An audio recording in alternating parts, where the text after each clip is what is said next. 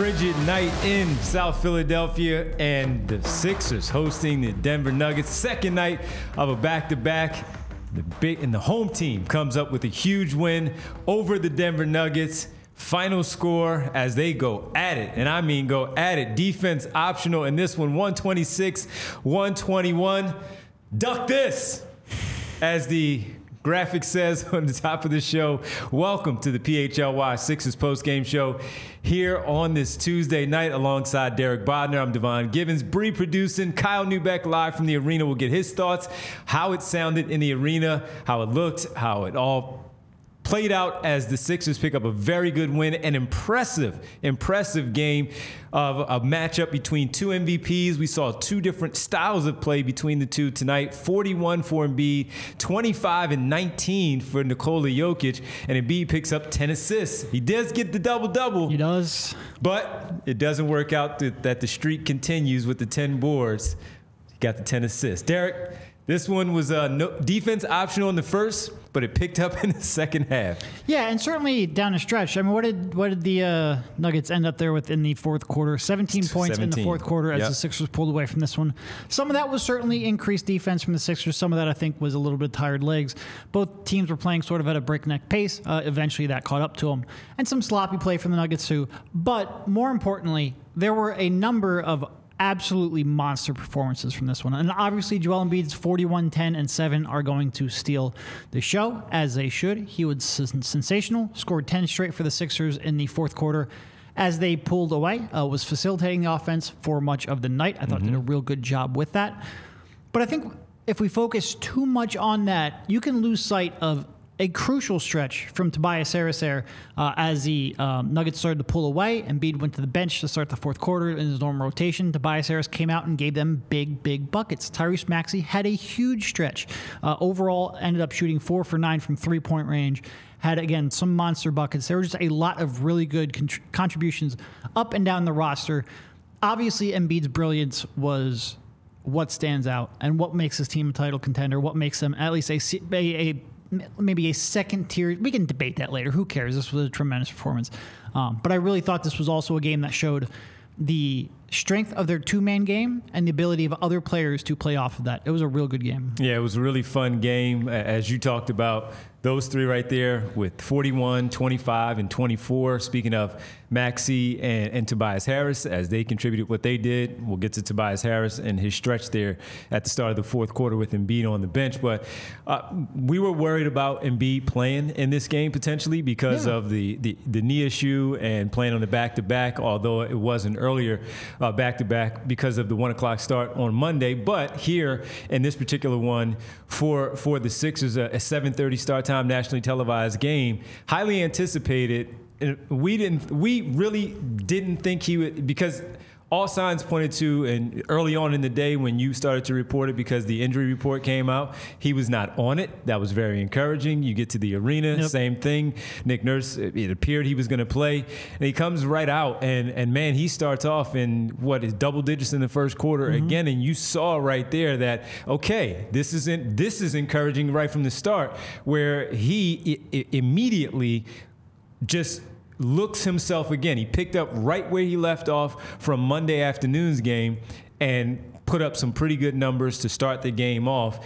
And while the defensive coverage was different for what Nick Nurse and the staff decided to do, where uh, there were a number of different players defending Nikola Jokic, breakneck speed, 38-36 in the first quarter. Uh, but for Embiid to be out there to start things off and look as good as he did in the very beginning, again, it was something that has said, okay, uh, he's fine, and we should expect something hopefully good in this one. Yeah, and look, this was a game where they were without seemingly about half of their roster. Um, and for them to come out so short-handed on a back-to-back – to be able to execute, like when you talk about tired legs, you usually think, oh man, those jumpers are going to be off. There's going to be a lot mm-hmm. of mental mistakes. Maybe the turnovers are going to go up because they're trying to do a little too much. They executed, and I think people will look at Denver and maybe not realize how competent, to good, to borderline good. I think they're 11th in the league in defense. That is a team that usually does not hemorrhage points the way that they did in this one. And the Sixers just started off this game you know, going to that Embiid Maxey two man game time and time again. They were running that empty side pick and roll for seemingly the first five or six possessions of the game, getting pretty much whatever they wanted, whether that's Tyrese Maxey coming off of a handoff, whether that's Tyrese Maxey going to the rim, Embiid getting a fadeaway. They were getting anything that they wanted out of that set. And neither team really looked like they had any true idea how to take away the other team's bread and butter. And it would be fascinating to watch that in a seven game series. Knock on wood. I think we can all pray that that is something that we can see in our future. Mm-hmm. Uh, but neither team really had an answer. And again, I think for the Sixers to be in a position where you have Embiid and Maxey, and where you just have Embiid and a co-star who complements him so well that the other team has no answer for really anything that they were doing. It was fun to watch, and there were some very frustrating portions of this game, mostly on the defensive glass. It's one thing to not be able to stop the Nuggets uh, defensively; they're a really good team. To give up that many offensive rebounds to Denver. At one point, Denver had 10 offensive rebounds on 20 missed shots. That's not a good enough effort. But to have be able to execute that well, it just it's it's blows my mind. It just I, we sat here through so many bad fits with Embiid, trying to convince ourselves that oh, this snug pick and roll with Simmons and Embiid's going to work. To have this kind of chemistry and synergy between their skill sets that you can just go down time after time after time and be able to pick the other team apart. It was just really fun to over watch. And over I, again. I, I, texted you at the halftime. I'm like, Devon, I'm not coming in the studio, man. I'm not leaving this arena. I, I got, I, I got to stay here and finish this out. You're just going to do the show by yourself. You earned it from being out here, trekking through this cold weather, getting down there with the I don't ice. care about earning it, man. I just wanted to watch that game. As a hoops fan, I did not want to leave that arena. Yeah, that no doubt, man. Uh, sitting back here, and uh, someone, uh, Stacy on Twitter, had hit me up, and Stacy, longtime listener, she always checks checks in on social media uh, via the game, and, and Stacy was like, no, defense, none, absolutely, seventy points plus seventy points here in the first quarter. I'm like, yeah, Stacy, but it was fun. 78, it was at the fun. highest at scoring. that point. That's where she hit me. It was like seventy. Yeah, yeah, yeah. yeah. But it was at 78, 78. It was the most points either team had given up in the first half all season long. Yeah, and think of this again, folks second day or night in this case because it was a day game and a night. And the nuggets had the day off yesterday. This was a back-to-back for the sixers and oftentimes you're looking at they're going to be sluggish. The shooting percentage is going to be terrible in the first quarter. They're going to turn the ball over and, and all that. No they shot 62% yeah. in the first quarter on 15 of 24 shooting and knocked down six of their 11 triples and protected the basketball where they only coughed it up one time. Now the offensive rebounds that's a whole nother case four in the first quarter. And as Derek talked about, 10 on, on 20 shots. Can't have that happen. We'll pick at that as we go along throughout the show. But sometimes you have those those games on the second of the back to back where you don't have the legs. Oh, too much energy, 100%. all of that stuff. But right away, and again, this is more about the Sixers, but it's also as we talked about, this is a heavyweight bout, and this was one that was highly anticipated. We were waiting for this one and we were waiting not only for Embiid Jokic matchup, but just to see where the Sixers match up against this basketball team, the defending champion, and uh, against one of the better squads in the league, not just Toronto or Detroit or Atlanta and any of these teams that we talk about. In all due respect to Houston on Monday, this is what we wanted to see, and we got it from the start. So, yes, the defense was poor in the first half from both sides, but you also give credit to the offense because of how how yep. how pure it was. Yep how much how crisp it was, how how much they each valued the basketball there where they did not turn the ball over either one of them and there were just so many different aspects of it of where both sides were scoring. Certainly wanted to see the Sixers do what they did, which was walk away with the win. However, to watch the greatness of what Jokic is and watch how the Nuggets play and how how are they going to slow this down with Maxey and, and Joel Embiid? They can't. Yep. How are they going to slow down Embiid by himself when he has it? They can't.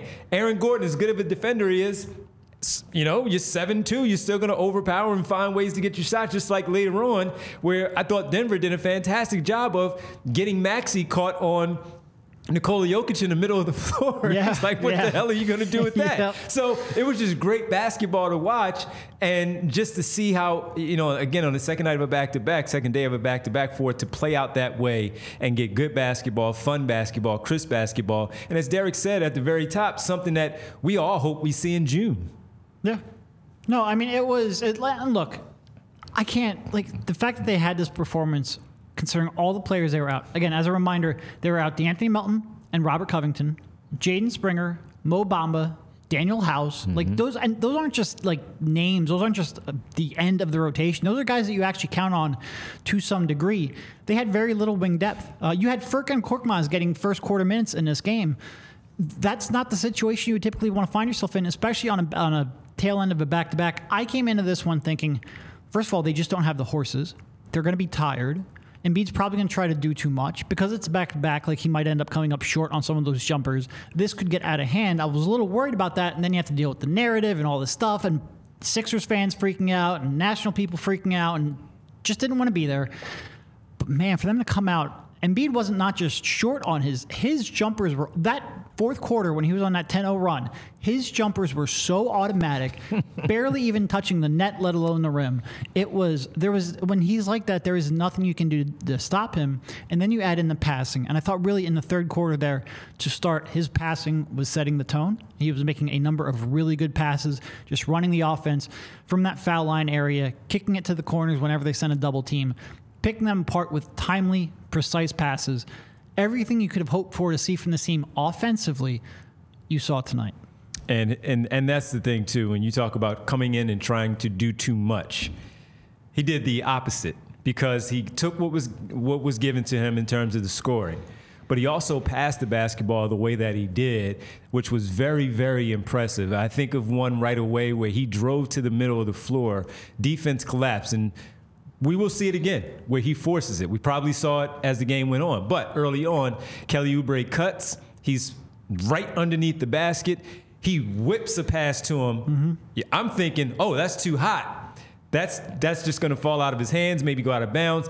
He should have given the ball up to er, a little bit earlier. No, Kelly Oubre catches it, dunks it in traffic over a couple of defenders.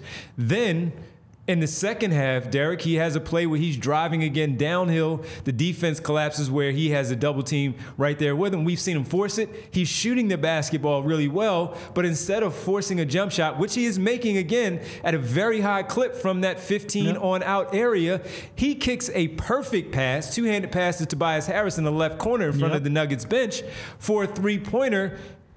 And it was a phenomenal pass. It was a phenomenal look. And that was the flow of the game that Embiid was in tonight, where it was the crisp passing, the rebounds. Of course, we'll talk about that a little bit later. But he had a very good grasp of what he wanted to do, of what the defensive coverage was looking like from the Denver Nuggets. And again, not to force the play with the scoring, but also sharing the basketball to get his teammates an easier opportunity at a basket, like he did for Tobias Harris with that corner three pointer. And it wasn't just that one time, it was over and over again for him to finish with the 10 assists. Some of them were the basic ones, and his teammates just made the shots. But there were some really good passing displays by Joel Embiid tonight where he was very unselfish with his overall level of play on that offensive end that we like to see when he says, I like playing this way. And then we go back to later on, we'll do it again. Why did you, why did you force it this particular game against this particular opponent when we just saw you do what you did? Yeah, no, it was an incredible passing uh, performance. And I thought, you know, he ended up with 10 assists.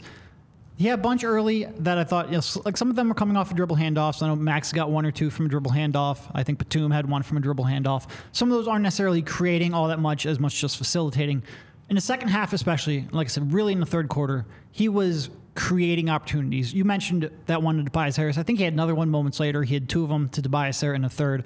Uh, he was just really good at, like I said, reading the defense, making a quick decision, and an accurate pass exactly where it needed to be. It was one of the better passing performances of the season, I thought, from Embiid at a time in the game when they really needed him. And that mid range jumper, he is up to shooting 55, coming in the game here, shooting 54.6% on shots between 16 feet and a three point line. Just to put that into context, Kevin Durant is probably the greatest mid range jump shooter in the history of the sport. I agree. He's only had two seasons in his career above that mark one at 57.5%, the other at 55.5%. Joel Embiid's season so far from the mid range is as efficient as you will ever see on high volume.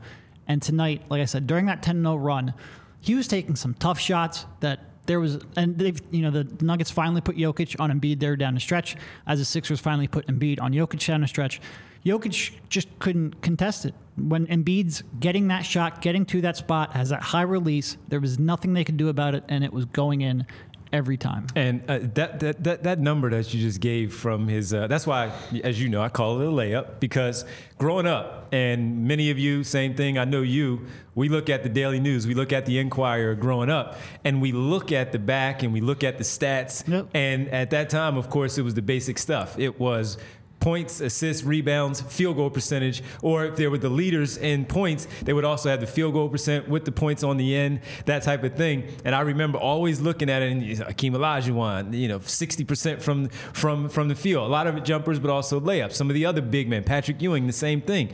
You just laid that out at 56% jump crazy. shots it's crazy from the 15 to 17 feet out and oftentimes there's a hand in his face when he does it yeah and he's shooting that clip yeah. from that spot. That's why I call it a layup because it's an automatic bucket for him at this point. So when we talk about it being, why is he always there? Why is he never uh, below the basket there, right at the rim, trying to finish in close? That's why, because the guy is so good at making that shot. You take advantage of that, and it's less less of getting a beating there on, on the low block, where you kind of preserve yourself for some of the other things, including uh, when you do have to go down low and, and face. Yep face the basket and do your work there. So uh, a phenomenal performance there by the Sixers and the Nuggets. They could, this is just a little teaser because they play again in a week, yeah. in about a week and a half it in seems Denver. like they always do this. They have both games like within like a two week span. Because they at this point we already know what we're gonna get. So yep. get it, get it right back to us very fast. And we'll talk about Tyrese Maxey and Tobias Harris and their great games as well as the Sixers win 126-121 in this heavyweight bout. Sixers take match one. Then we'll do it again and next Saturday in Denver afternoon game. So that should be pretty fun. Before we talk about those two guys, Harris and Maxey, and their performances, maybe you want to travel to Denver to watch that game while they're on the road. And you're like, I need some tickets in Denver. How do I get tickets in Denver? Well, I have the perfect place for you. Ah, forgot the bell, left it in there. um, we, have, we can send you to game time. We're buying tickets to your favorite events should not be stressful at all. Game Time is a fast and easy way to buy tickets for all sports, music, comedy, and theater near you. And with killer deals on last minute tickets and their best price guarantee, you can stop stressing over tickets and start getting hyped for all the fun that you'll have. What are some of the things you ask that Game Time uh, provides for you? Well, let me tell you. Here are some of the things flash deals, last minute tickets, images of the seat views, why you want to see Embiid and Jokic go added, easy to find and buy tickets for every kind of event in your area. Lowest price guarantee, event cancellation protection, job loss protection etc. Get those images again of your seat before you buy so you know exactly what to expect when you arrive. It's the fastest growing ticket app in the business, in the country for a reason. Buying tickets in a matter of seconds. Just like that, two taps and you're all set. Tickets are sent directly to your phone so you never have to dig through your email. And hey, birthdays coming up. Maybe you want to make it a great gift for the birthday for your loved one. Snag the tickets without the stress with Game Time. Download the Game Time app create an account and use code PHLY for $20 off of your first purchase. Terms apply. Again, create an account, redeem code PHLY for $20 off. Download Game Time today. Lowest price, last minute tickets guaranteed. And if you're looking to get tickets, you might want to save a little money so you can re- you know, redirect that money towards having a great experience at the Wells Fargo Center. One way to do that is with Rocket Money. We all want to make sure that you get the most out of your money and that you're not wasting money on unnecessary subscriptions. Rocket Money is a personal finance app that finds and cancels your unwanted subscriptions, monitors your spending, and helps lower your bills. You can see all your subscriptions in one place, and if you see something you don't want, you can cancel it with a tap, and you never have to get on the phone with customer service. They'll even try to get your refund for the last couple months of wasted money and negotiate to lower your bills for you by up to 20%. All you have to do is take a picture of your bill, and Rocket Money takes care of the rest. Rocket Money has over 5 million users and has helped save its members an average of $720 a year with over 500 million in canceled subscriptions. Stop wasting money on things you don't use. Cancel your unwanted subscriptions by going to rocketmoney.com slash PHLY. That's rocketmoney.com/phly. slash PHLY. Rocketmoney.com slash PHLY. Did he did he do enough against a good opponent, Joel Embiid? I mean, you never know. Maybe. You never. I, truthfully, the national media is just not going to give him credit until he wins championship, or at or the very the least finals. gets to a conference finals right. or finals. Right. Uh, he certainly dominated Jokic last year. Uh, I do think that got him some respect. I think it helped get him that MV, you know lock up that MVP award. But it was only one game. Ducked him in the second game. yeah, it's it's wild. It really and like if you go back and look at it, he missed one because I think a lot of this comes down to the fact that he has missed a lot of games in Denver, including I think three in a row. Mm-hmm. One of them he had COVID. Another one I think he missed ten straight games with a bone bruise, and it's just like somehow this narrative has just run wild. It's wild. I don't, yeah. I don't get it big, big, big for them to come him to come up big in a spot like this against the opponent. Uh, before we get to Maxey and Harris, let's get to some of our super chats here as we have Jake M checking in with the big donation. We appreciate it, Jake. Ridiculous five minute rant by SVG. Criticize his performance, but him not mentioning his uh, PS injuries was so uh, in, disingenuous. He also says, did, did he ever go on a rant like that when Giannis choked every game? Um, so I don't actually remember the rant. I, I might have wasn't if, I wasn't if it was in the first attention. half. It might have been while I was at the game. I, I, did get a I did get a message from one of my friends that said he was just basically going at yeah. Van Gundy because of something that he said. But I did hear because again, injuries. I'm at the I'm at the game for the first half. I come back and I'm like fast forwarding through timeouts. I'm fast forwarding through three free throws to try to get caught up because I have to drive from the arena to the studio.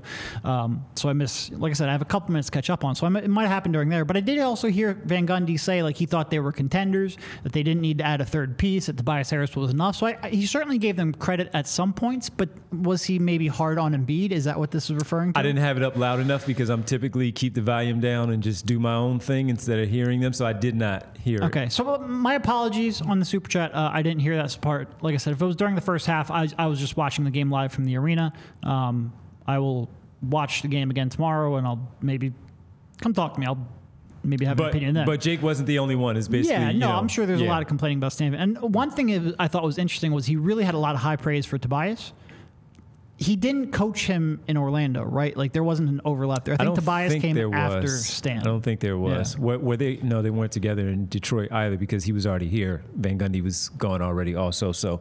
Um, uh, no, I, I, I, don't. And it's funny because uh, let's let's get to the Tobias part. Uh, to another really good game. Uh, only 10 points on Monday. Didn't really need him. He only took seven shots tonight. 10 shots, but very efficient. Eight for 10. Got to the foul line, which was very, very encouraging. Six of six from the free throw line, two for four from beyond. Those two corner three pointers in the second half, courtesy of Embiid, spotting up caught it in rhythm, knocked those down. 24 points, folks, and also five boards, four assists there. Two block shots by Tobias Harris. And I, am saying this too, going off of the Van Gundy piece, because in the past, knowing that Shaquille O'Neal has talked about, since it was a TNT nationally televised game, has talked a bunch about how Tobias Harris needs to be that third guy, and he's good enough to be that third guy, and he's good enough to, quite frankly, be an, an all star level player in this league, and he is the key. Well, in the playoffs, for the most part, he hasn't come through in a big way to help them get over that hump and get to the Eastern Conference Finals.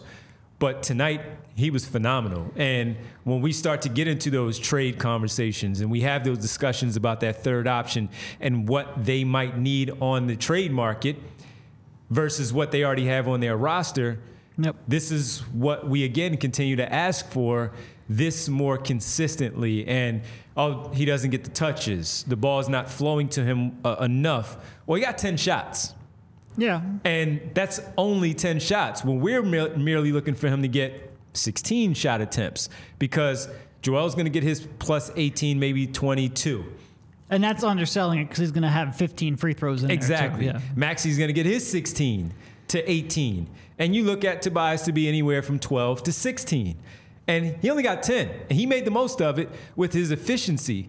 But it was really, Derek, as you pointed out in the very beginning, that fourth quarter yeah. where he scored the first eight points for the yep. Sixers, six from the field, two from the free throw line. And the reason why, why it wasn't 10 is because Maxey struggled from the free throw line tonight. He missed his two free throws during that stretch where he would have been the only one to score during that point.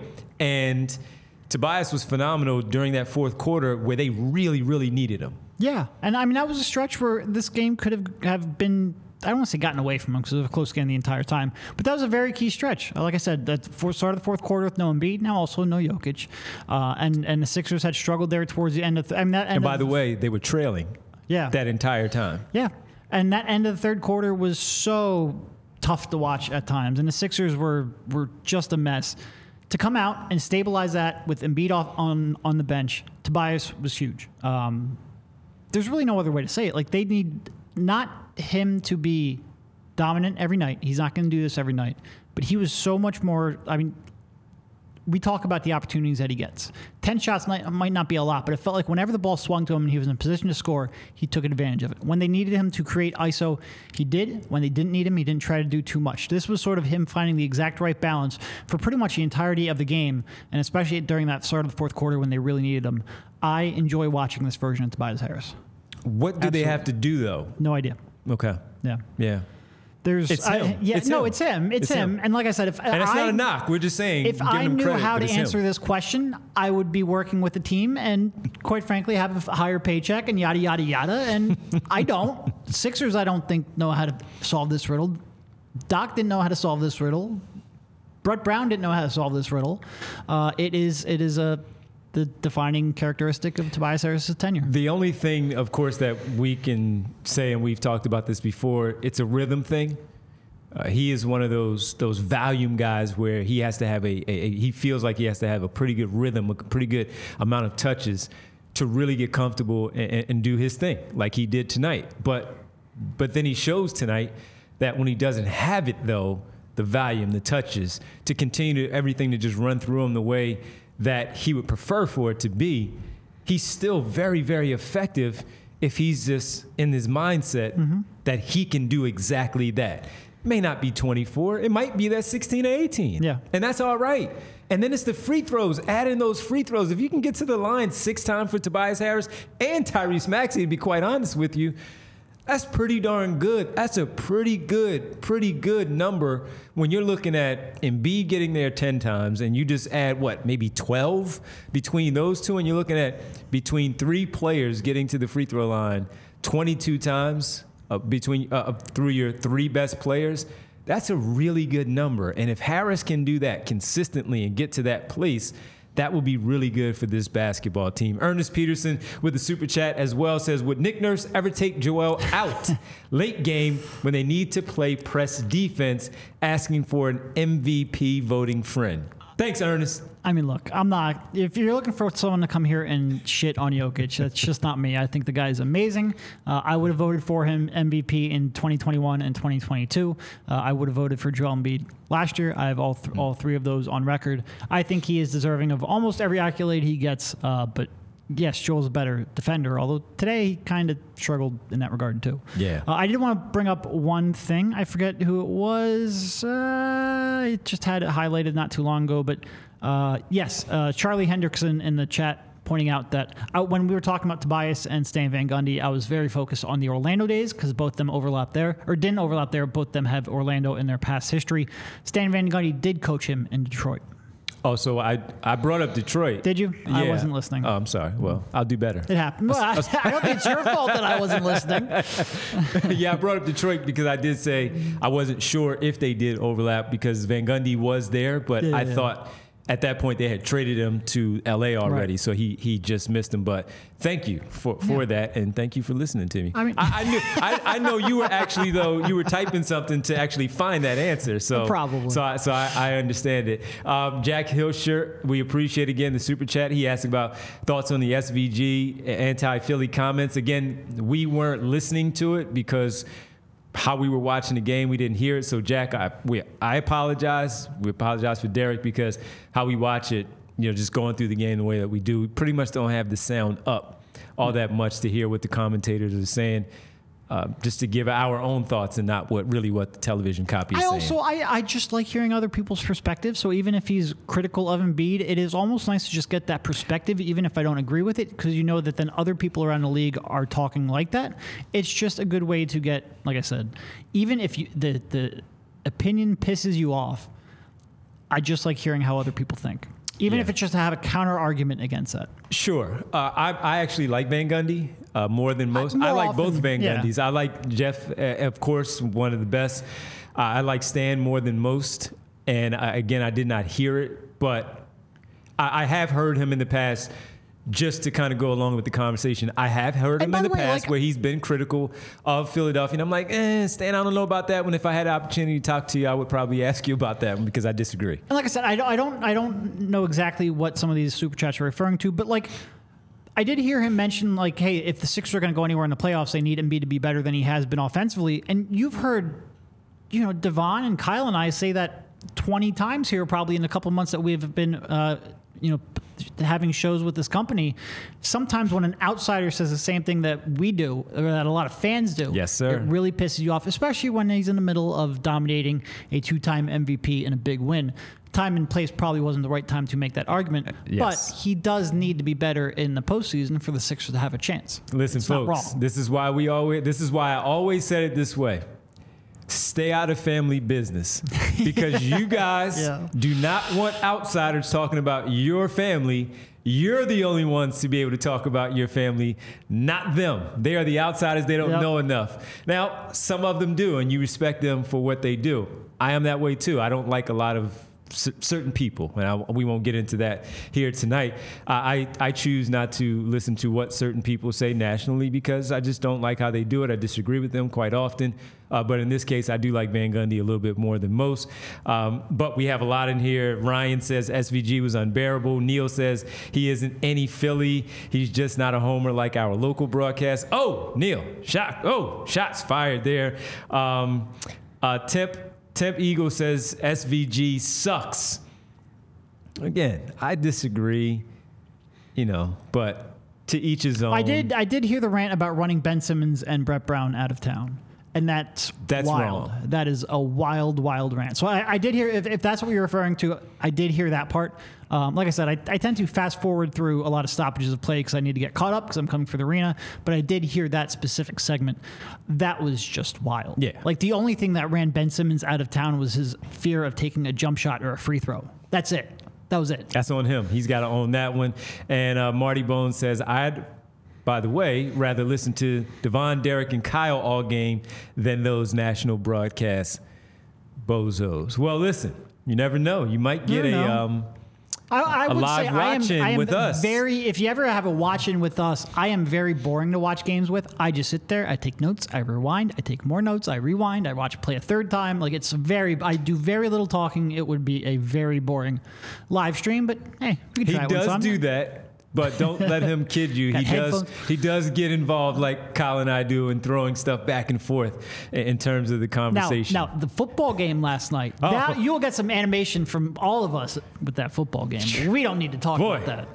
Boy, speaking of Foco, man, if you had your hoodie or your hat or anything from Foco, I appreciate you going to Foco, but you were probably upset while you were representing your team by watching that football game. That said, Foco is a leading manufacturer of sports and entertainment entertainment, merchandise with a product line that does include apparel, accessories, toys, collectibles, novelty items, and much more. Best officially licensed gear for all sports and fandom. So, all you got right now is basketball and hockey, folks. So, if you want to jump in, you go into a basketball or hockey game, show off your love with team branded friendship bracelets. I think I might have to get some for my friends. Derek, Kyle, I agree. Brian, we, we gotta have the friendship bracelets uh, again from our good friends at FOCO, whether it is hoodies jackets, beachwear, or even overalls. There is something for fans for almost every occasion. Foco has hooked PHLY up and provided awesome pieces for our set. You see them behind us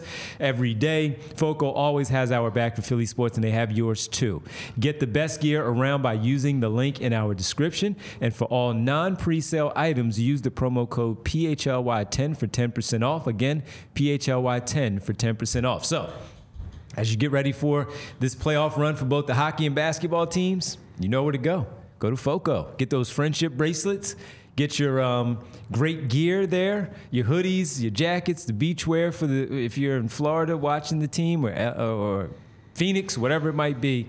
Make sure you go to FOCO. We'll also tell you about if you want to dress warm with one of our hoodies. Yeah. Huh? We got some pretty good hoodies. It's freaking cold outside. It's very, very cold, and you need one of our hoodies from PHLYlocker.com. You see it there. If you're watching on the YouTube, bottom left corner of your screen, look at that. Look at that beautiful hoodie.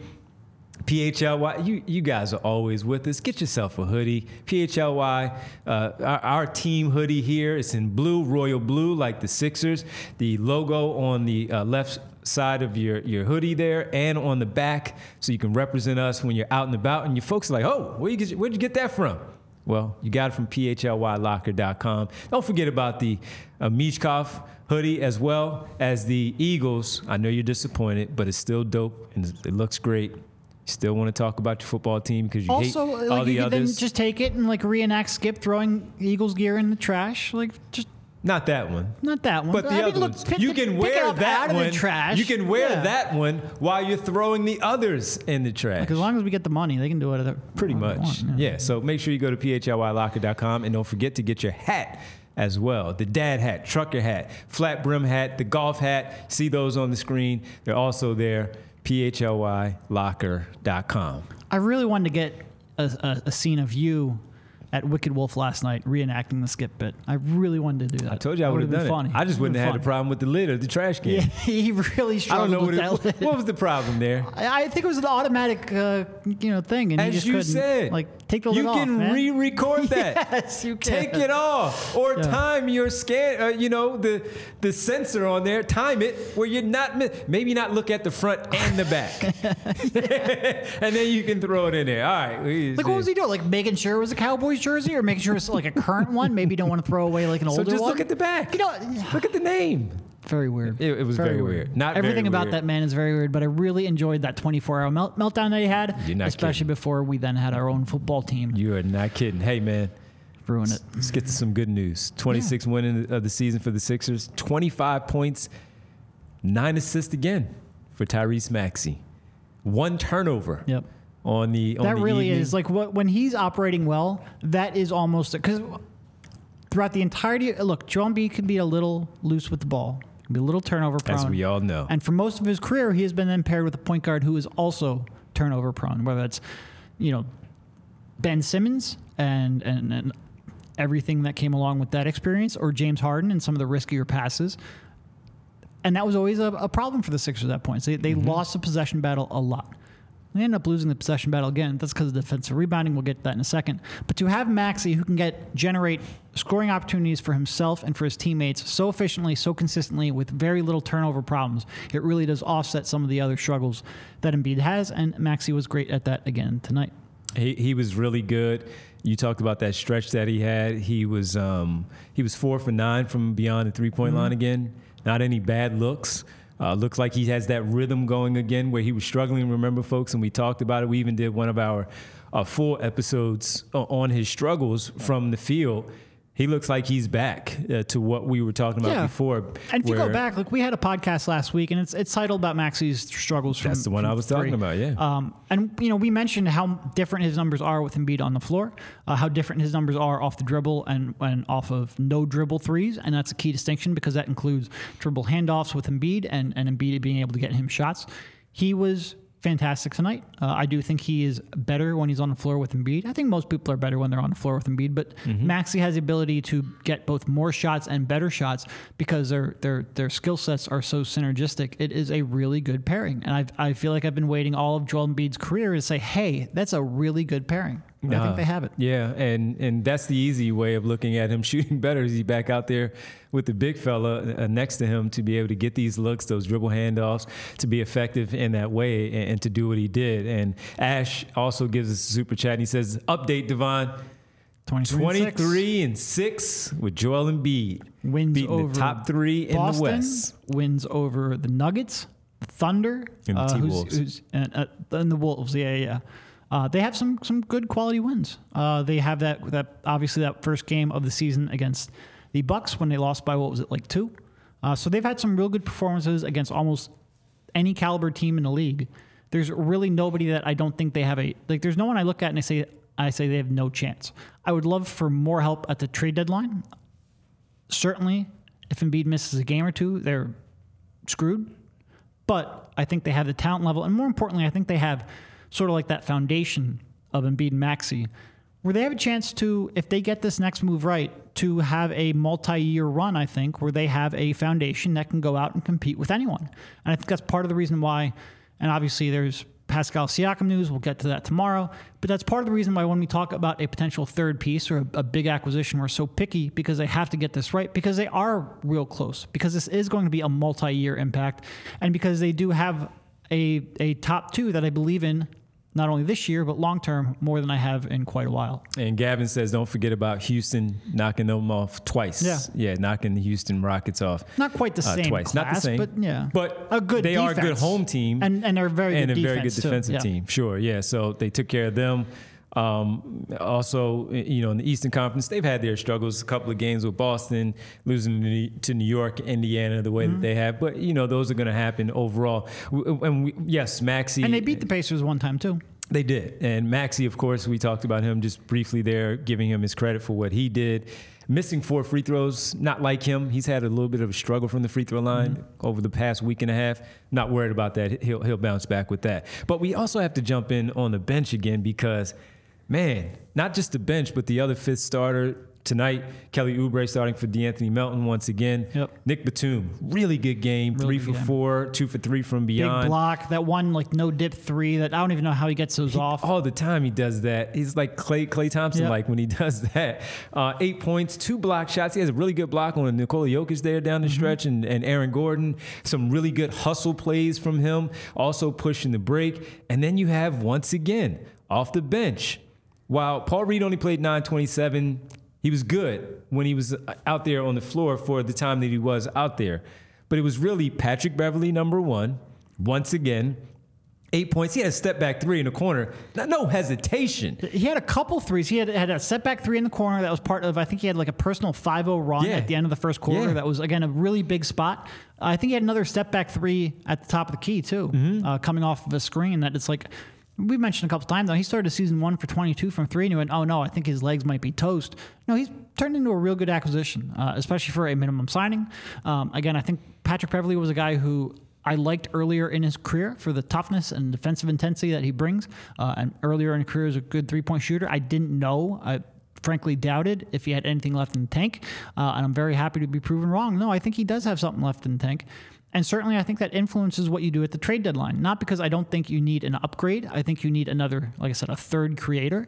But now that creator can come from that could be a, a you know a point guard, a big two guard, a, a wing. It come from multiple different positions. You don't have to try to go out there and get a pure point guard because if you need, like, if you are able to get somebody else who can run some offense and really create for his teammates, Patrick Beverley can then be a point guard that you put alongside him. I think he can certainly get you through portions of the regular season, whereas two months ago, I'm not sure I was comfortable with that. And Yeah. quite frankly, I'm, I know I wasn't because we spent pretty much every podcast talking about. Now, part of this was that this was Kyle's fetish, and we have to indulge his kinks a little bit. But he brought up Tyus Jones every freaking podcast, and I couldn't disagree with him because the Sixers just didn't have enough, as an, as I phrased it at the time, enough of the dribbly types. Well, Patrick Beverley has been real good. and he's been a pretty good dribbly type. And he also also down the stretch was a part of that that closing lineup before they made the uh, last substitution Yep. to bring in. Uh, I think it was Batum um, to bring in and to close it out. But Beverley was out there in the backcourt with Maxey, Harris, and Embiid, and Yep. they just did their thing. And Beverley was out there and he played really really well down the stretch again, making you change your mind. Huge block from behind. Just a real good performance. Really Real good performance. And Bree and I said this, and our guy Ray Boy, my man Ray, uh, in the chat there. Ray says, "Can Marcus Morris get a shout out for the big four point play?" Well, guess what, Ray? While we were sitting there on the couch, bef- while Derek was catching up on the game, Bree and I looked at each other and said, "Marcus Morris moment of the night, four point play," and that was in a big spot right there when they were Yeah. down four. They were down four points, tied it up at 111, and then uh, what happened after that? Somebody else scored. I had it here in my notes after he got got that one. Uh, they it, they they just they then turned it up and that's where the Sixers went up 118 113 great rebound by Patrick Beverley where they were having troubles on the defensive glass and Bede then gets the jumper and the and one uh, on Gordon then drills a three himself Yep. and that pushes the lead and it was an 18-2 run at that point part of that 10-0 run that he had Yeah, and look, that was a very obvious Mm-hmm. Marcus Morris moment in life. In part because it was a huge moment. In part because he didn't really have very many other moments. I thought he was really struggling for most of the game up until that point. Yeah. Uh, but they do have a number of players who have just stepped in when the moment's big. They've made the shot. They've made the play. They've made the key defensive block or hustle play. As long as we don't count rebounding, um, nobody on the team get into that. rebounded. we'll certainly get on get the rebounding when Kyle phones in. Um, but yeah, they like I said, they had a, on a night when they were missing like six or seven guys, I don't even know the final count, uh, they had a bunch of people step in and give them big, big lifts. Yeah, no, uh, really did. Uh, Marcus Morris played played good tonight. Marty Bones says if Marcus Morris was making ten million dollars less, I'd be inclined to keep him. No. Defense still a problem? Oh yeah. Okay. Yeah. Yeah. I have a number of notes in my notepad of what is he doing? not making that rotation at all. I, I, did not think this was a particularly good Marcus Morris game up until the moment he made that four point. Yeah, yeah, no, no doubt about it, man. No doubt about it. Um, Money Mart says, "Come on, keep going down the line, Derek. Say his name with me." he had a huge play. Mar- Undoubtedly had a huge play.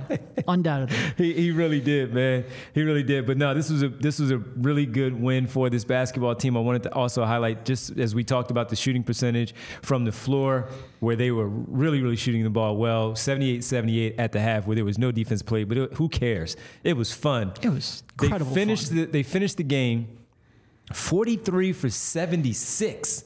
They only attempted 76 field goals yeah. to the Nuggets 89 because of the offensive rebounding, which was super lopsided 16 to 5. They shot 56.6% from the field, 48.4 from beyond the line, three point line, 15 for 31, Derek, to the Nuggets 12 for 29. So they showed, they both shot pretty well there. And they were 25 for 34, and not like Tyrese Maxey again to miss his number of free throws, which were four. He was three for seven. 25 for 34, they're normally better than that. But outside of the rebounding, everything else, as far as the team game goes, the assists, 27 on 43 made shots. Yep. Getting to the free throw line, which was in Embiid, 12 for 15. Maxey getting there seven times, Harris six times. Everything else, as we talk about this game being one of their better performances all season long, uh, they from from beginning to end, and when you look at the stats outside of the offensive rebound lopsided part, everything was good. Yeah, everything on offense was good. Yeah. Um, th- look, I, th- I thought they were real bad defensively for most of the night. Uh, they looked like there wasn't a whole lot of communication. It looked like they're trying a bunch of stuff we and they weren't on the same fun. page. It was fun. Um, just a lot of miscommunications, a lot of like two men following the ball on a screen, a lot of, of people left wide open in the corners, at the top of the key. Uh, Jokic picking people apart as he always does. I thought they really, I mean, the, the Nuggets had a ton of shots at the rim. I forget exactly what it was, but they had, they outshot Sixers, I think it was like 33 to 17 on shots at the rim, field goal attempts at the rim. Uh, I think the Sixers had a bad defensive game for most of the night. I do think the Sixers picked up their intensity in the fourth quarter. Uh, I thought they forced some of those turns. I think, I mean, the Nuggets had like two turnovers pretty deep into the third quarter. For them to end up at 10, I do give them credit for turning it up, like I said, in the fourth quarter uh, and, and, holding them to 17 points, forcing a lot of turnovers, helping them get on transition. I thought transition was one of the areas that, that the Sixers helped win, helped help the Sixers win the game. Uh, they really had an edge in transition, but for the most part, I thought they struggled on defense and on the glass was just a complete disaster. Um, part of that is obviously the fact that you were putting Embiid on Gordon, uh, letting him roam off of Gordon. Gordon's right around a 30% three point shooter. You're not worried about that shot. Uh, asking Tobias Harris at first, um, and then Batum a little later on in the game to try to defend Jokic. At times, Tyrese Maxey on switches. That went about as well as you would expect it to. And Embiid never got back into the plays. And Embiid, you know, like I said, he was roaming off of Gordon and just never got back in position to go up and body up Jokic. Uh, I thought that really hurt them throughout. And that's not just Embiid. Although I thought Embiid had a pretty lazy game on the glass. Um, but that and part of that might have been I think he was trying to make sure he didn't get in foul trouble. Uh, in part because he just had a game in foul trouble. In part because Jokic is so talented. But he never got back into plays. The Sixers never team rebounded. There was just nobody real. And part of that comes down to who's on the floor, right? Maxey's not a good rebounder. Oubre's not a good rebounder. Uh, there's just too many. Beverley's a one of your more dogged rebounders, and he's he goes too after small. it. Yeah. He's too small. He definitely goes There's after just it. not Harris very is a many good rebound- rebounder when he does really attack it. Yeah, but very rarely does that That's what I'm actually saying, when happen. he Harris attacks it. and Harris was in a tough spot because he was on a much bigger person throughout much of the night. He needed help from his teammates, but Harris isn't a, a good rebounder. Very like there's a lot of games where he's a very bad rebounder as well. They just didn't have enough guys, and the guys they did have didn't perform well. And that could have cost them the game. If they didn't come out there and shoot the lights out of the ball, that very well could have cost them the game. Vince Pellegrini, our good buddy Vince, checks in and said, Embiid played like that is how the Sixers can go deep in the playoffs. Yeah. Very simple. I mean, with Yeah. that and maybe one or two more people, but yeah. Yeah. Yeah. He also says that uh, Embiid was amazing. Batum and Beverley were great. He gave some praise There you to go. Joel twice. That's and, tough. And paid for much. it. And paid for it to, to let the people know about how good Joel Embiid. Let me ask you this though, because at the end of the third, where he was really huffing and puffing, and Nick Nurse really likes to leave him in to get that full 12 in the 4th Mm-hmm. Bring him back at the seven minute mark. That was the case once Embiid got off the bench. I mean, pardon me, once Jokic got off the bench and B got off the bench, they both came in the game back, back in the game at the same time in the fourth quarter. Any issue with him trying to force that with Embiid a little fatigued and then Denver going on that run to close the gap? Yeah, no, Just I- because of how it was looking, and you he was clearly he was clearly tired. Yeah. Um, look, Embiid's had so many stretches where getting that extended run has worked out well for him and gets him into a groove. Uh, no, for the most part, I was okay with the substitution patterns. For the most part. Yeah. All right. Uh, Sal says aggressive Tobias Harris is the best Tobias Harris. We're gonna keep running with that one. I mean, I've been running with that one for five years. Unfortunately, uh, the clock always eventually runs out on that. Yeah, yeah, no, no question, man. Um, the rebounding that you know, as we wait for Kyle, we'll get to Kyle when he checks in. A lot going on at the arena. Uh, Yeah, because Joel of tends to nationally take his televised time a little game, bit. Yeah, yeah, back to back, maybe getting a little treatment I have there. no doubt that he's sitting there waiting for Joel to talk. Absolutely. So let's get to the rebounding our- ourselves there on the glass. You talked about Embiid maybe not wanting to get into foul trouble, and Maxey not a dog at rebounding. Harris, Beverley, the same. You, you touched on it there just a little bit, but overall the number ended up 46 to 32, folks. 16 to 5 on the offensive glass. And second chance points, going to go with that because it was 9 for 16 for Denver.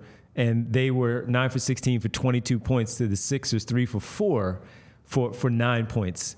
Oftentimes we say the second chance points don't tell the story with the offensive rebounds go, but since it was exactly 16 and 9 for 16, we're just going to go with it. And they had 22 points off of that. That's the largely a reason why they were into it because of those offensive rebounds, getting the plus 13 in field goal attempts because of those extra possessions.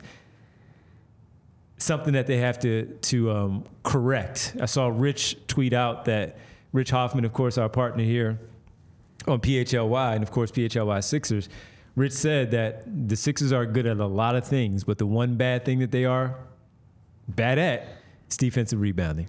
Yeah, and look, this was a, a they're currently 24th in the league in defensive rebounding, which I think when you look at a team anchored by Joel Embiid, you don't expect. They have struggled in that regard pretty much ever since Ben Simmons uh, left and was traded. So that's been a, a multi-year trend here after being real good in that area. Uh, like I said, they just don't have enough rebounding from perimeter. It's been a, a pretty consistent problem overall. Tonight, one stat that I like to look at it's basically if you if the other team misses 100 shots, how many points would they average on their own missed shots? So the Nuggets on that game, because of like I said, grabbing the rebounds and then converting them, it's sort of like a stat that looks at both of those aspects. The Nuggets at Nuggets averaged 54.5 points per uh, points per 100 missed shots. You should not be averaging a point per shot every time you miss the shot. Uh, the Sixers, by contrast, averaged 14.3, averages somewhere in the low 20s. Yeah. So 55 or 54.5 is real bad. The Sixers not only gave up a lot of offensive rebounds, but they then struggled to hustle back and contest those shots.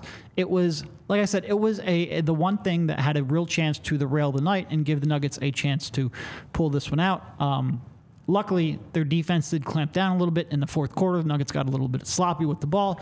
Uh, the Sixers had that incredible stretch from Embiid, but certainly that is an area they need to clean up. There's no doubt about that. For sure. And that's where we talk about team rebounding, uh, boxing out. There was the one game against the Bulls where Andre Drummond started because Nikola Vucevic uh, was uh, out. And with him being out, we know that Andre Drummond can get on the glass. In the game before that against the Sixers, I think he had like 25 boards or whatever it was.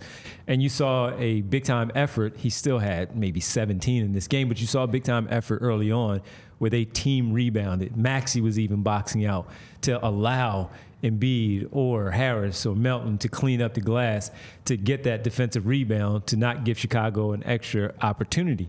Knowing how good Denver is, you would have liked to have seen a different type of effort because the second jump from Aaron Gordon and yeah. Nikola Jokic is amazing. And Embiid and Jokic, they get off the floor pretty much the same height on these types of rebounds. But he really wasn't jumping as much to that to that rebound as much as you would have liked to have seen while Jokic was out there, knowing how good of a rebounder he was, knowing also that you have to keep Aaron Gordon off the off the offensive boards. So it, it was just something that we were watching and, and noting specifically, highlighting that earlier in the game. If that became a problem, it was a problem because yep. it kept the Denver Nuggets in the game. Yeah. It kept them in the game. And it's something that they are going to have to correct there may not be an acquisition out there that you're really going to focus on to say that that's going to correct that mistake. Yeah. That problem. It has to come from within right now with this basketball team and correcting that issue that they currently have. So if they're able to do that, Sixers aren't the biggest team as we know, but team rebounding, the want to, to get after it, to not allow that to happen. When you're coming off the bench, Paul Reed, he, he can get you some boards, but he also has some trouble against yep. some of those other guys that are on the floor uh, uh, opposite him where he doesn't get that rebound. Marcus Morris is not the best rebounder. He, he did have a nice try, put back dunk opportunity mm-hmm. where I was, I was, like, oh, I thought he was going to hammer that one, but they got his forearm, sent him to the free throw line. He knocked down, I think, one or both of those free throws. And with it, I'm just pointing that out that they they're not the best rebounding team as Derek talked about, where they're in that lower percentage, and that's just more of a team want to and get after type of approach, knowing yeah. that you're you're not the biggest team. Yeah, and you know, you touched on one thing with Aaron Gordon. I'm really impressed with the way that he has embraced his role because I thought early on in his career, uh, you know, people would talk about like why is Clifford playing him at the three? Well, Aaron Gordon wanted to play the three, and he wanted to you know create from the perimeter and be seen as more of a versatile swingman than a forward. He has bought in as he's sort of like you know sort of progressed out of his I can be a featured player phase and become into a role player role with the Nuggets. He might be in the perfect spot for him, but I, I really like the way that he has embraced that. Um, and I think projecting that and what players are willing to do that when you start talking about making some of these trades – it's one of the great things that the great unknowns that we have when we're analyzing. Hey, would this guy fit? Hey, would this be, guy be okay with the role? Hey, should they take a, a, a gamble on this guy who might not have the perfect skill set but has the talent? Uh, that is an example of a team that took a gamble on a player who was playing a role, and maybe you had questions whether he would embrace the role that you had in front of him. It's just something to keep in mind as we transition to a what's going to be a lot of trade talk here over the next month. Um, so I thought that was like I said, a, a, good example of why it's difficult to make some of these projections. He allowed himself to be that connecting piece. Yeah. And, and instead of earlier in his career, pick, I didn't I didn't think he would. Same. Yeah. And there were a lot of people talking about what he could be at the four and that type of player. He can go to Golden State and fit in and play a Draymond Green type of role. It's different, but it's again the unselfishness of hey, I want to win a championship. I'm yep. in a good spot, and there's some players in front of me that are better that in doing that. And even we talked about Jerami Grant the other day, folks, and I just brought him up because he was in a very similar situation with the Denver Nuggets, and he wasn't willing to accept yeah. that role, and he wanted. The, the opportunity to be a, a feature guy on a team, no matter where it was, and he took the money with Detroit. It's not to say that he hasn't improved his game offensively, but maybe he could have been in a similar type of role there with with Aaron Gordon on that very team. And it was the same. Someone reached out to me on Twitter, Derek. I was a big Kentavious Caldwell Pope guy when he was in Detroit. So coming out of school, I really liked him and what he did as a six-five shooting guard. Can play defense too. Can knock down that open shot. And with him, I thought he was going to get paid. I thought the Sixers were one to maybe look at that as a piece to bring in here. Probably got a little bit more money than I expected yeah. with that $80 million that they gave that him. That 2016 offseason was wild. Yeah, what did he get? Like four for 80, yeah. something like that? That was, that was big Evan, money at that time. That was the one that Evan got the big payday too. Yeah, yeah, and that was big money at that time. So I'm like, all right, I get it of not doing that. But sure, some other things happened with Kentavious Caldwell Pope off the floor, but he has embraced his role mm-hmm. at I don't have to be this top top 10 player anymore where I have to be the number one guy. Lakers championship Denver championship. and understanding who he is. And that's where when we start to talk about this, and we'll get into some conversation tomorrow, make sure you're with us at 2.30 here on the PHLY Sixers podcast. We're going to talk about this because this is something that you if you make that right move and you get that right player that's willing to buy into that that part of what he needs to do and what he needs to be to help this team advance to an Eastern Conference Finals and maybe even then an NBA final, we might be having a totally different conversation in June if they identify the right player and that right player comes in here and understands that that's what he needs to be for this basketball team in order to win the championship. Yep. Absolutely. And like I said, it's one of the things that us sitting here behind the desk and certainly us talking to other people around the league, whether it be reporters, front office executives, agents, what have you, it's maybe the toughest thing for us to try to project and us to try to, uh, frankly, I think it's probably the toughest thing for teams to try to project as well. You just don't know how people are going to react, whether or not, you know, I think Daryl's talked about this in regards to Kelly. Sometimes you need people to be at the right place at the right time, at the right point of their career for it all to kind of like work. And if it any of those things, the timing is wrong, it might not work out. And I think part of that comes down to some of these players that you're going to be targeting. It might not be the role that they want. It might not be the role that they envision themselves. It might not be the role that they think can get them paid on their next contract the most. Which ones are willing to buy into that? Which ones are not? It is a you know, it, it's why this sort of like trade market, not just this trade market, but any trade market, any acquisition, there's many different ways it can go wrong. Potential landmine. That's one aspect that Daryl Morey has to get right. Yeah, he does, and of course we bring that up, and then you get Brian says, "I forgot about that contract." Yeah, that four for eighty. That, honestly, that 2016 offseason, uh, as we maybe have a little bit of filler time because we're waiting to see if we can get Kyle to check in. He says Embiid is taking his time. That happens, uh, but 2016 that was the year where the there was a national TV deal and there was a salary cap spike, and decided not to smooth the, the, the cap jump and you just had people getting.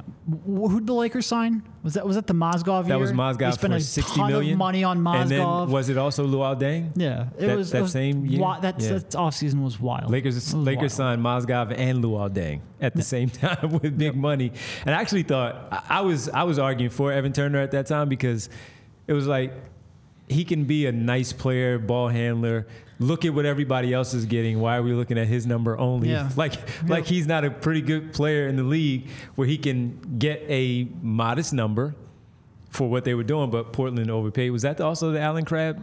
Yeah. Number? Yep. Yeah, that was yep. a big number. Allen yeah. Crabbe he got close to hundred million dollars from Portland. I remember you and I talking at the time, uh, and again we kind About of had Crabbe? things with different radio stations at the time. But we were like, "Hey, what do you think of this guy? I think he's all right, but I think he might get overpaid." Then we saw numbers like, "Whoa, yeah, like what are you right. talking about?" And Crabbe was one of those players because it was talk was no, it was Brooklyn.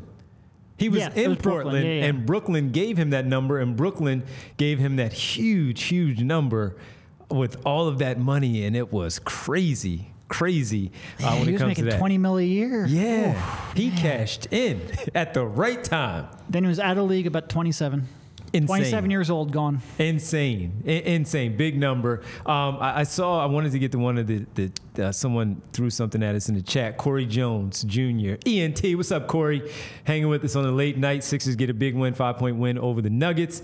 Now 26 wins on the season. Just tuning in, so don't know if you guys talked about it yet. Uh, but after the game, what's the consensus on the team? Uh, try to make a big trade still, or get more depth slash role players.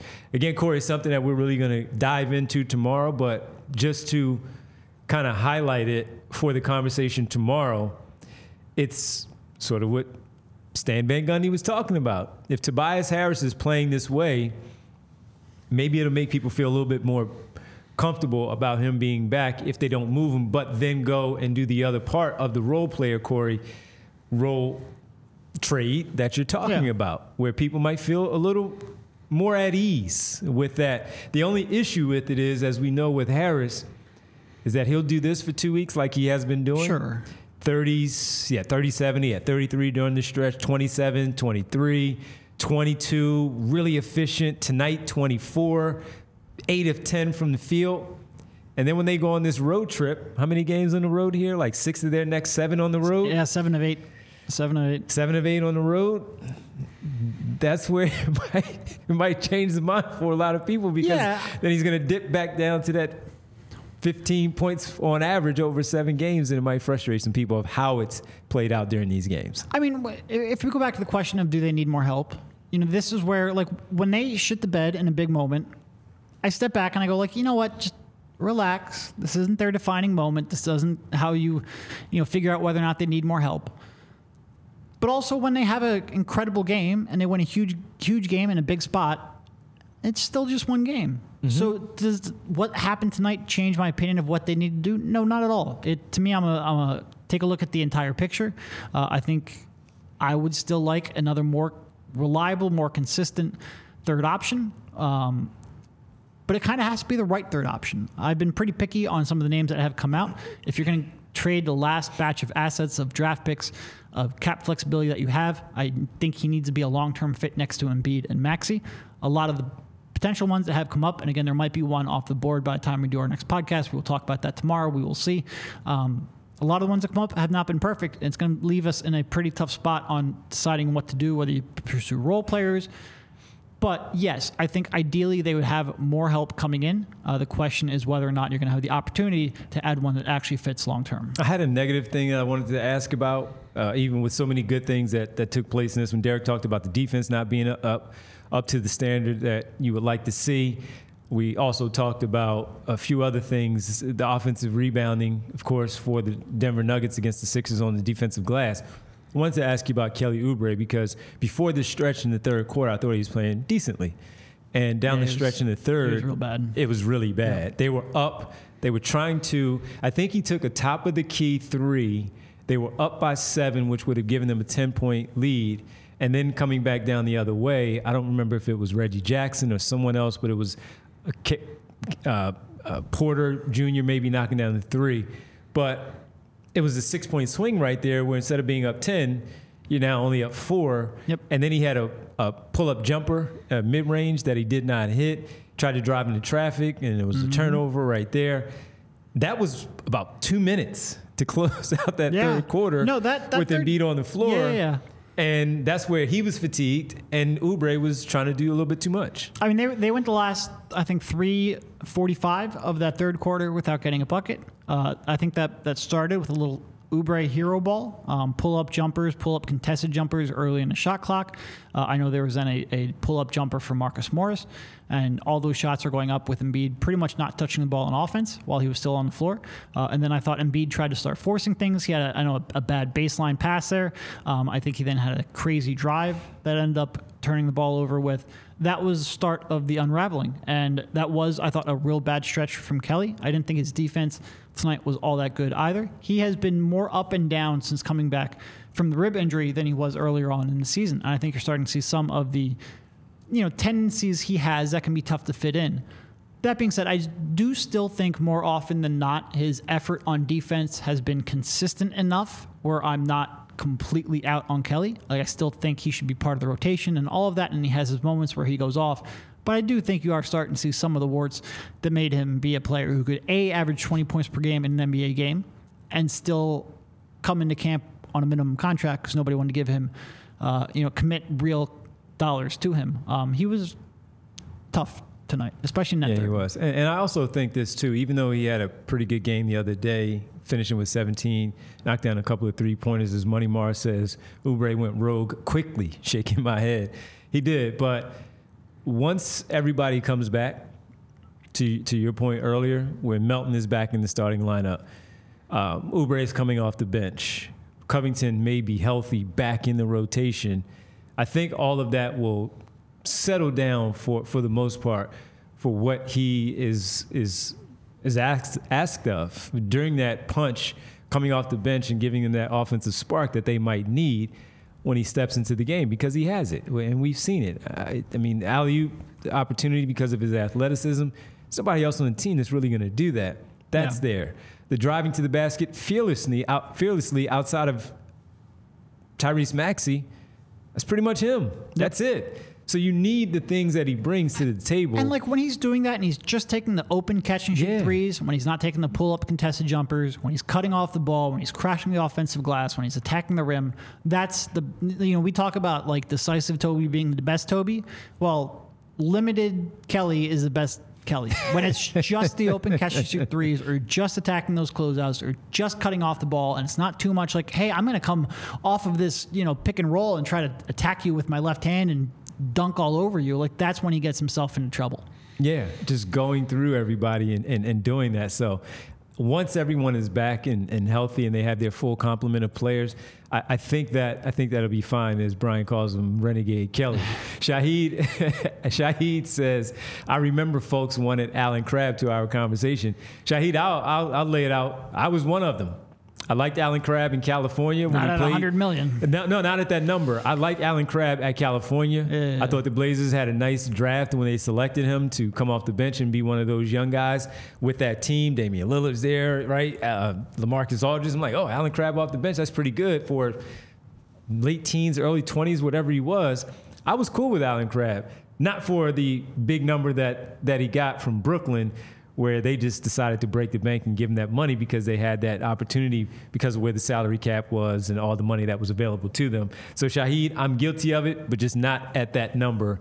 I, I was I was not there. I, I, I, was not there for that one. But yeah, did he have? I think he had he had knee problems too. I think I think he, he had did. something that limited his yeah, career. Yeah, he had he had knee problems, so he had he had those issues. Uh, I also, as again, if you folks are like, "Where's Kyle?" Kyle's doing his job at the arena. We'll get to him when we get to him. They have two games coming up back to back Friday and Saturday on the road. Orlando on Friday night. We'll be here with you post game, folks, and then Charlotte on on Saturday night. Crabbe is Christian Wood. No, he's better than Christian Wood in my opinion. but um, this is the start of the seven of eight on the road, winnable games again. And when you play a, a team like this with the Denver Nuggets, you win against Houston on Monday these are this is where you want them to make sure that they don't let up uh, on the road and pick up some winnable games. Four and a half games out of first place behind Boston, a game and a half back of the Milwaukee Bucks. When we talked about Orlando earlier in the season when the Sixers played them, and there were some entertaining games. The Orlando Magic were in the top four, right there with the Sixers. They have now yeah, dropped, like we said, that they'll probably fall out of that that spot there, and someone else would jump in. They are now 22 and 18, still very good, but they're in the play in right now. And they have uh, dropped four of their last 10. Orlando is good. They're better, the Sixers are, than the Orlando Magic. Orlando at home, 13 and 5. They're a very good home team. They've already beaten them in Orlando. Yep. So, with this one, weekend game, maybe you're looking to get away from the weekend and you go to game time and you head down to Orlando for this game to, to get some better weather there. This is an opportunity, though, Derek, as the Sixers have now won three games in a row, for them to go to Orlando, go to Charlotte, who are one of the worst teams in the league, eight and twenty-nine. Ball might be back soon, or is he? He is already back. Yeah. Um, two winnable games though that you would like the Sixers to go on the road as they are ten and seven away. Hopefully, Embiid can play can play in both, if not one of them, and and show up in these two games and, and win these basketball games. Yeah, I mean the good thing here is they have two nights off now before they go to Orlando on mm-hmm. Friday. You would assume they probably have off from practice tomorrow as well, or maybe at the most like a film session. Uh, so they will have a little bit of time here to recuperate. I think that would be good for Joel. Uh, but they then they do follow it up right up with a back to back and a, a travel back to back where they're going from not the longest travel in the world, but going from Orlando to Charlotte. You got to you know reshuffle your um, hotel at the very least. Yeah. Uh, so yeah, I mean, it, is. I think they have a chance to win both of these. Orlando has been struggling a little bit here, six or three and six in their last nine games. Played some pretty tough competition, uh, but they have come back down to earth a little bit. That is a team because of their size and athleticism. I think can present a an interesting matchup for the Sixers. Certainly, we saw that earlier on in the season, uh, but certainly two winnable games here. And quite frankly, I mean, outside of the Nuggets here in, like you said, a little over about two weeks, week and a half. Yeah. Uh, they have a lot of winnable games. Some decently tough games. A game against the Pacers. Um, Should be fun. Warriors. A month ago, you would have said that's a pretty tough game, but lately they have been in a complete free fall. They have a chance to make up some ground here in the Eastern Conference, and with the mm-hmm. Bucks you know what are, what are the Bucks? A half game up on the Sixers, I game think. and a half. Game and a half, but only one one loss up uh, on the Sixers with 12 losses. They have a chance to make up some of that ground. Got a game Still time. In a pretty good spot. Got yep. a Dame time three too. Yep. Last night to um, a, a walk off for Damian Lillard as the uh, Bucks pick up that win but yeah, man, some some winnable games there, and would like to see it. And you you get you get uh, excited and look ahead in that way, just because of the Sixers again coming away with this five point victory here on on their home floor. But if they go to Denver on that Saturday afternoon, where can't wait for that game. But with it, seeing them play against them, and as you said earlier, and I wanted to elaborate on that a little bit more. It's not really a team that you look at and say that they can't beat. What is? No, there's definitely is there not. something? Was there something there that they showed you tonight that really made you feel? Let me put this in my notes, just because. Hey, if they get here and these two teams or another Western Conference team they match up in the finals, that you you look at the Sixers tonight and say, this is exactly why I think they can be there. Embiid and Maxey are really good. But that's no. But the beauty of that is the simplicity of it is Yeah. because we've talked about Maxey being a number two on a on a contending team. Yeah, and look, I I was a little confused by the way that Denver came out in this one and guarded them. Like they were going under on. You can't go under on a Tyrese Maxey That was screen. puzzling. Yeah. and you have some good defenders and They were giving them way Pope. too much space. Right. Um, yeah, they But- they were giving him way too much space. Yeah, look, uh, any team you go up against is going to struggle to defend that two man action. Uh, whether that is a pure pick and roll, whether that is a dribble handoff, whether that is a pocket pass to Embiid. There are so many different ways, and, and Maxey is seemingly growing each and every time out and finding new ways to exploit that. Like I mentioned earlier, their skill sets, they just mesh so well. There's so much synergy between them when they're both on, especially on a night like tonight where both of them are very much on, that I think any team, when they're at the height of their powers, is going to struggle. You just need somebody who, when you have beat off the floor or Maxey off the floor, somebody who can step up and consistently give you that punch. We saw that today where Tobias did step, step up, and because of that, they were pretty consistent offensively throughout the night. Uh, if you can get either Tobias to be more consistent, which I have my doubt on that one, or you can get uh, another player to come in and give you some form of shot creation when you need it, they have a chance to win a lot, a lot of games and a lot of playoff games as well. No team in the NBA is perfect. Uh, these Nuggets are pretty close. The Clippers have been playing incredible basketball. Boston is maybe the most complete and consistent team, but even them, their fans will tell you that they worry a little too much, that they're a little too three point heavy, that they don't maybe get to the free throw line as much as you would want, that they don't take as many shots at the rim as you would want, that they're using all of that size and athleticism and shot creation and, and maybe spoiling it a little bit no team, like I said, is perfect. And we can sit here and because we watch Sixers night in, night out, we will nitpick them. Mostly we will nitpick them because they haven't done it in the playoffs yet. Uh, I was talking to some people before, and again, the Dirk comparison was brought up where people will tell you that they can't do it and can't do it and can't do it. And the only way to change that is to do it. Uh, but like Dirk, the history isn't written on Joel Embiid and his playoff career. Uh, they need, and I don't want to go Stan Van Gundy here because I do think they need some help. I don't think Tobias Harris is good enough as a third option. But if Joel Embiid is this version of Joel Embiid, yeah, they can beat anyone in the playoffs. Anyone. But they need this version of Joel Embiid in the playoffs. Beautifully said. Somebody was also in the building like you were for the first half. It's our good buddy, teammate here. Got to get him a friendship bracelet from Foco. That is Kyle Neubeck live Fellas. from the arena.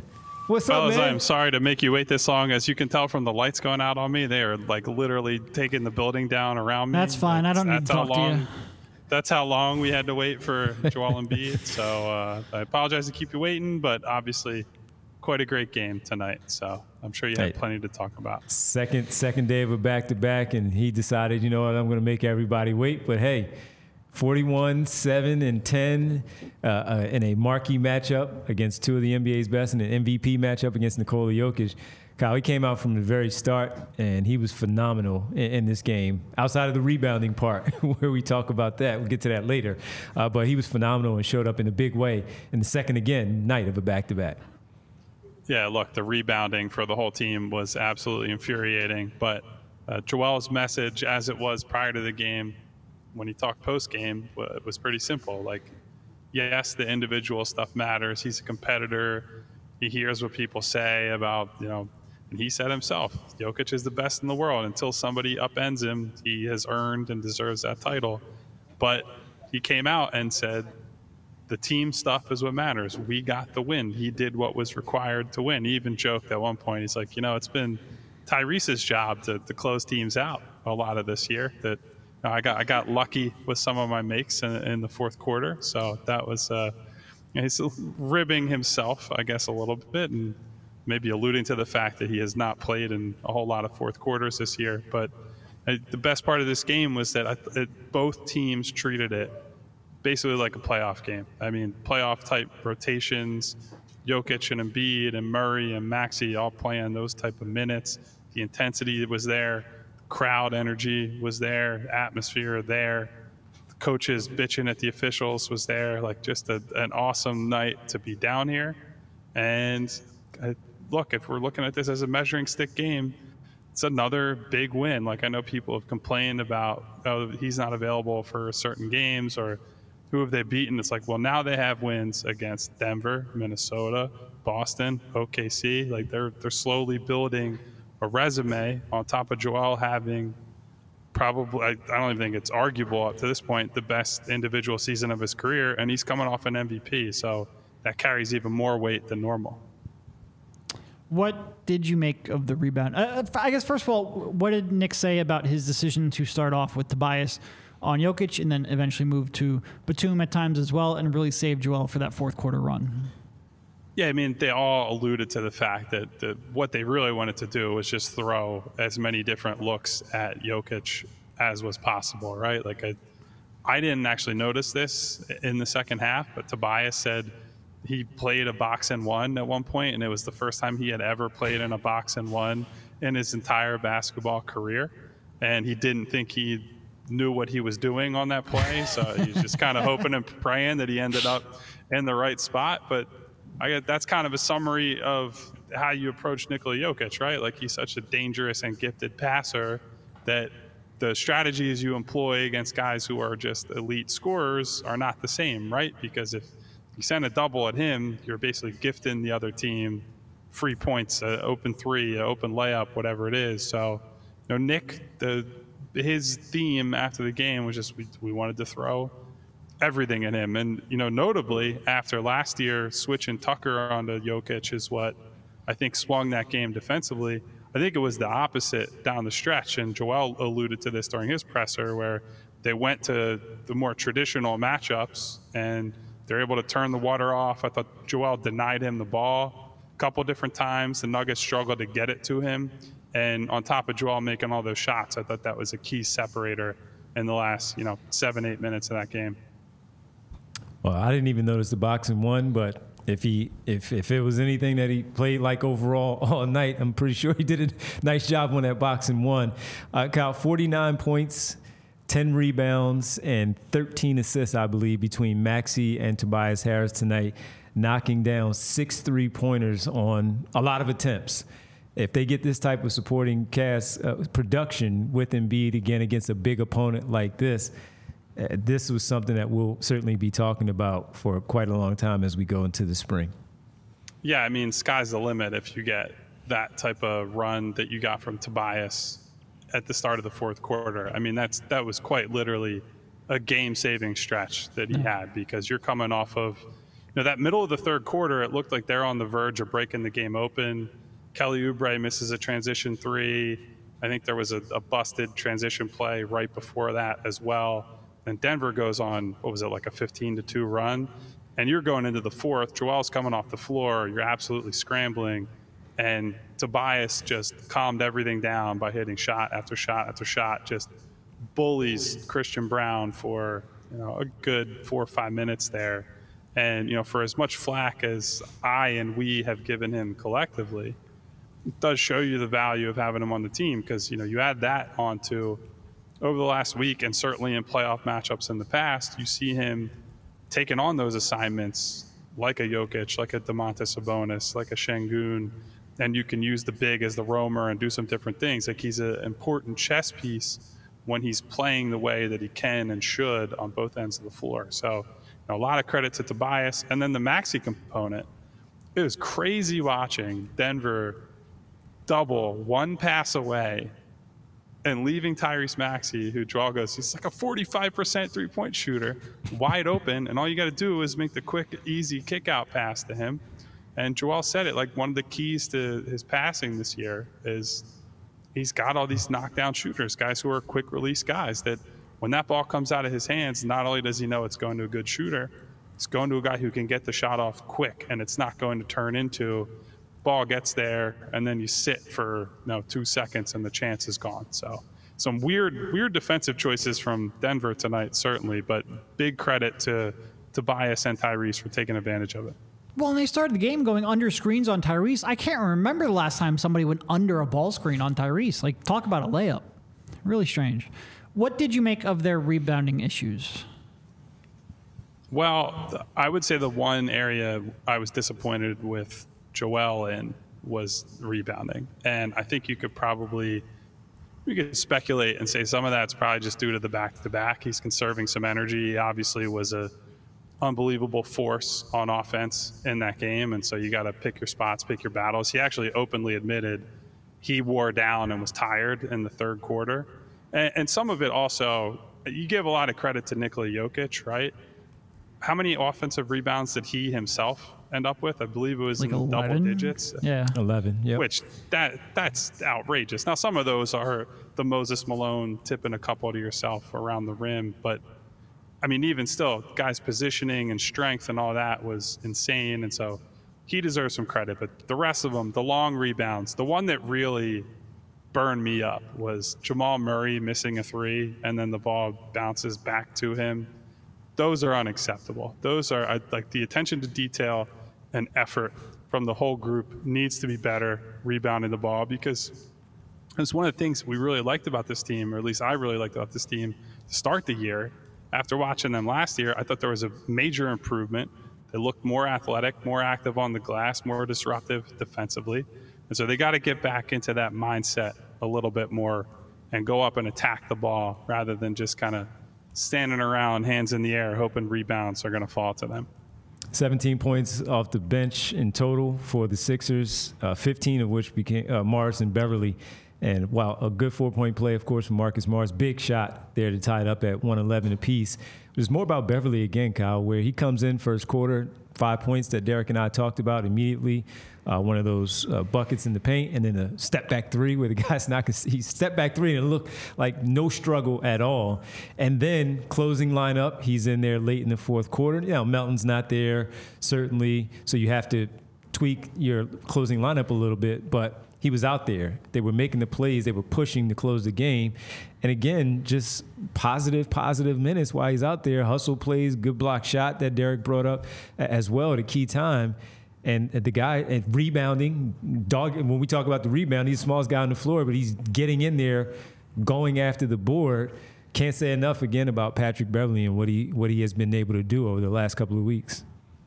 Yeah and even with all that Devon it was kind of a tough decision down the stretch because you know with the Sixers trying to play that and beat as the roamer defense the Nuggets were pretty effective at forcing switches where they're ending up with Maxey or Beverley on Jokic at times for a stretch there.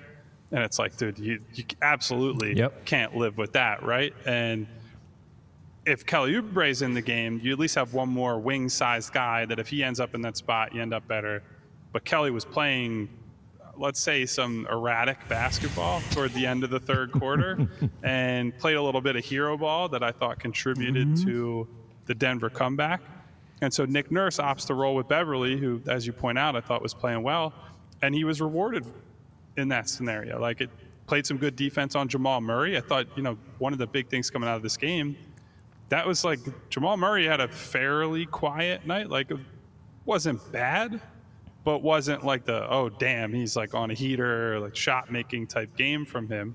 Very understated game, and I think part of that was Pat Bev coming in second half and and helping do a great job on it. So I, as I've said a couple times, I feel like recently, after that tough stretch to start the year, I think Pat has really solidified that spot as the backup handler. And really, the, the only issue for him now is he's probably overextended because these two guard looks with him and Tyrese, I, I think you're playing with fire and eventually they'll backfire. But I, I give him a ton of credit for being just everything that they've needed, whatever that might be on a given night at that spot.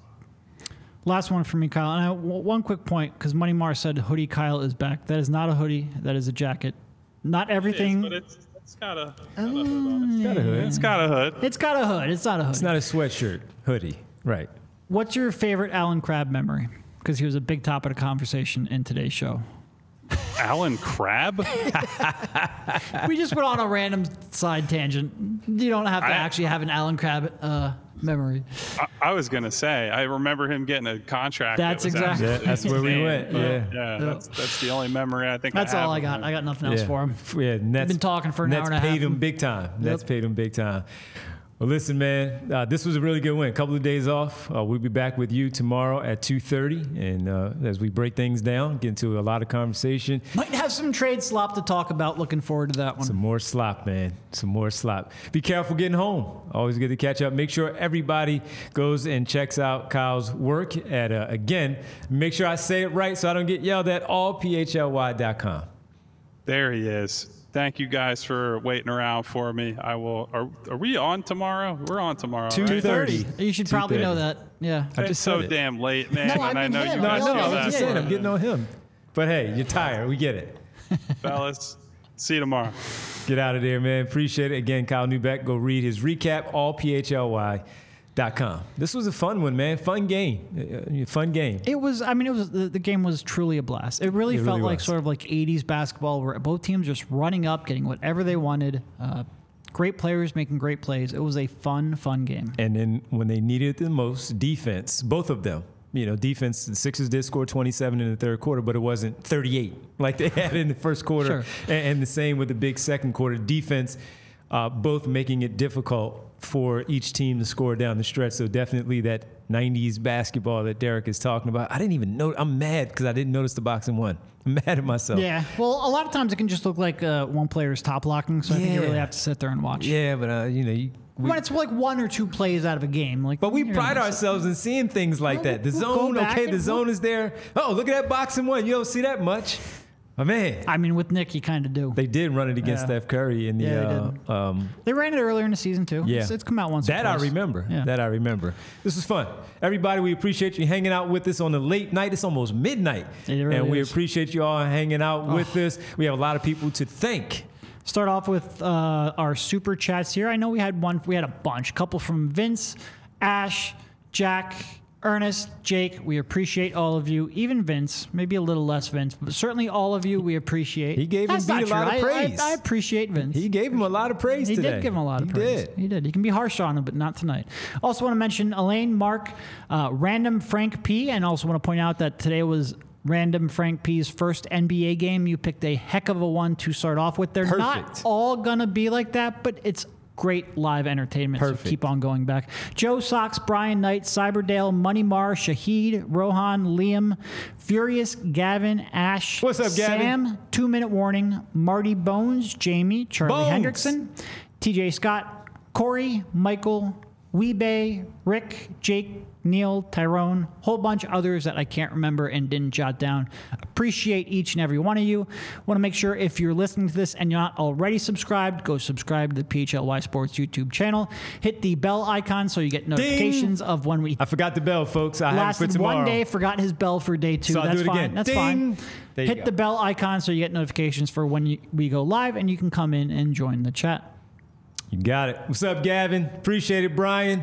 Everybody, have a great rest of your night. We'll talk to you tomorrow at 2.30, live right here on the PHLY Sixers podcast. For Derek, Bree, Kyle, I'm Devon. Have a good rest of your night. We'll talk to you. Be careful out there. It's cold. Really, really needed that game after that Eagles game, man. Yes, you did. Needed something good to talk about. And this was good. They got two of them. Great. Now go sweep the week. Get two more later. Talk to you guys tomorrow.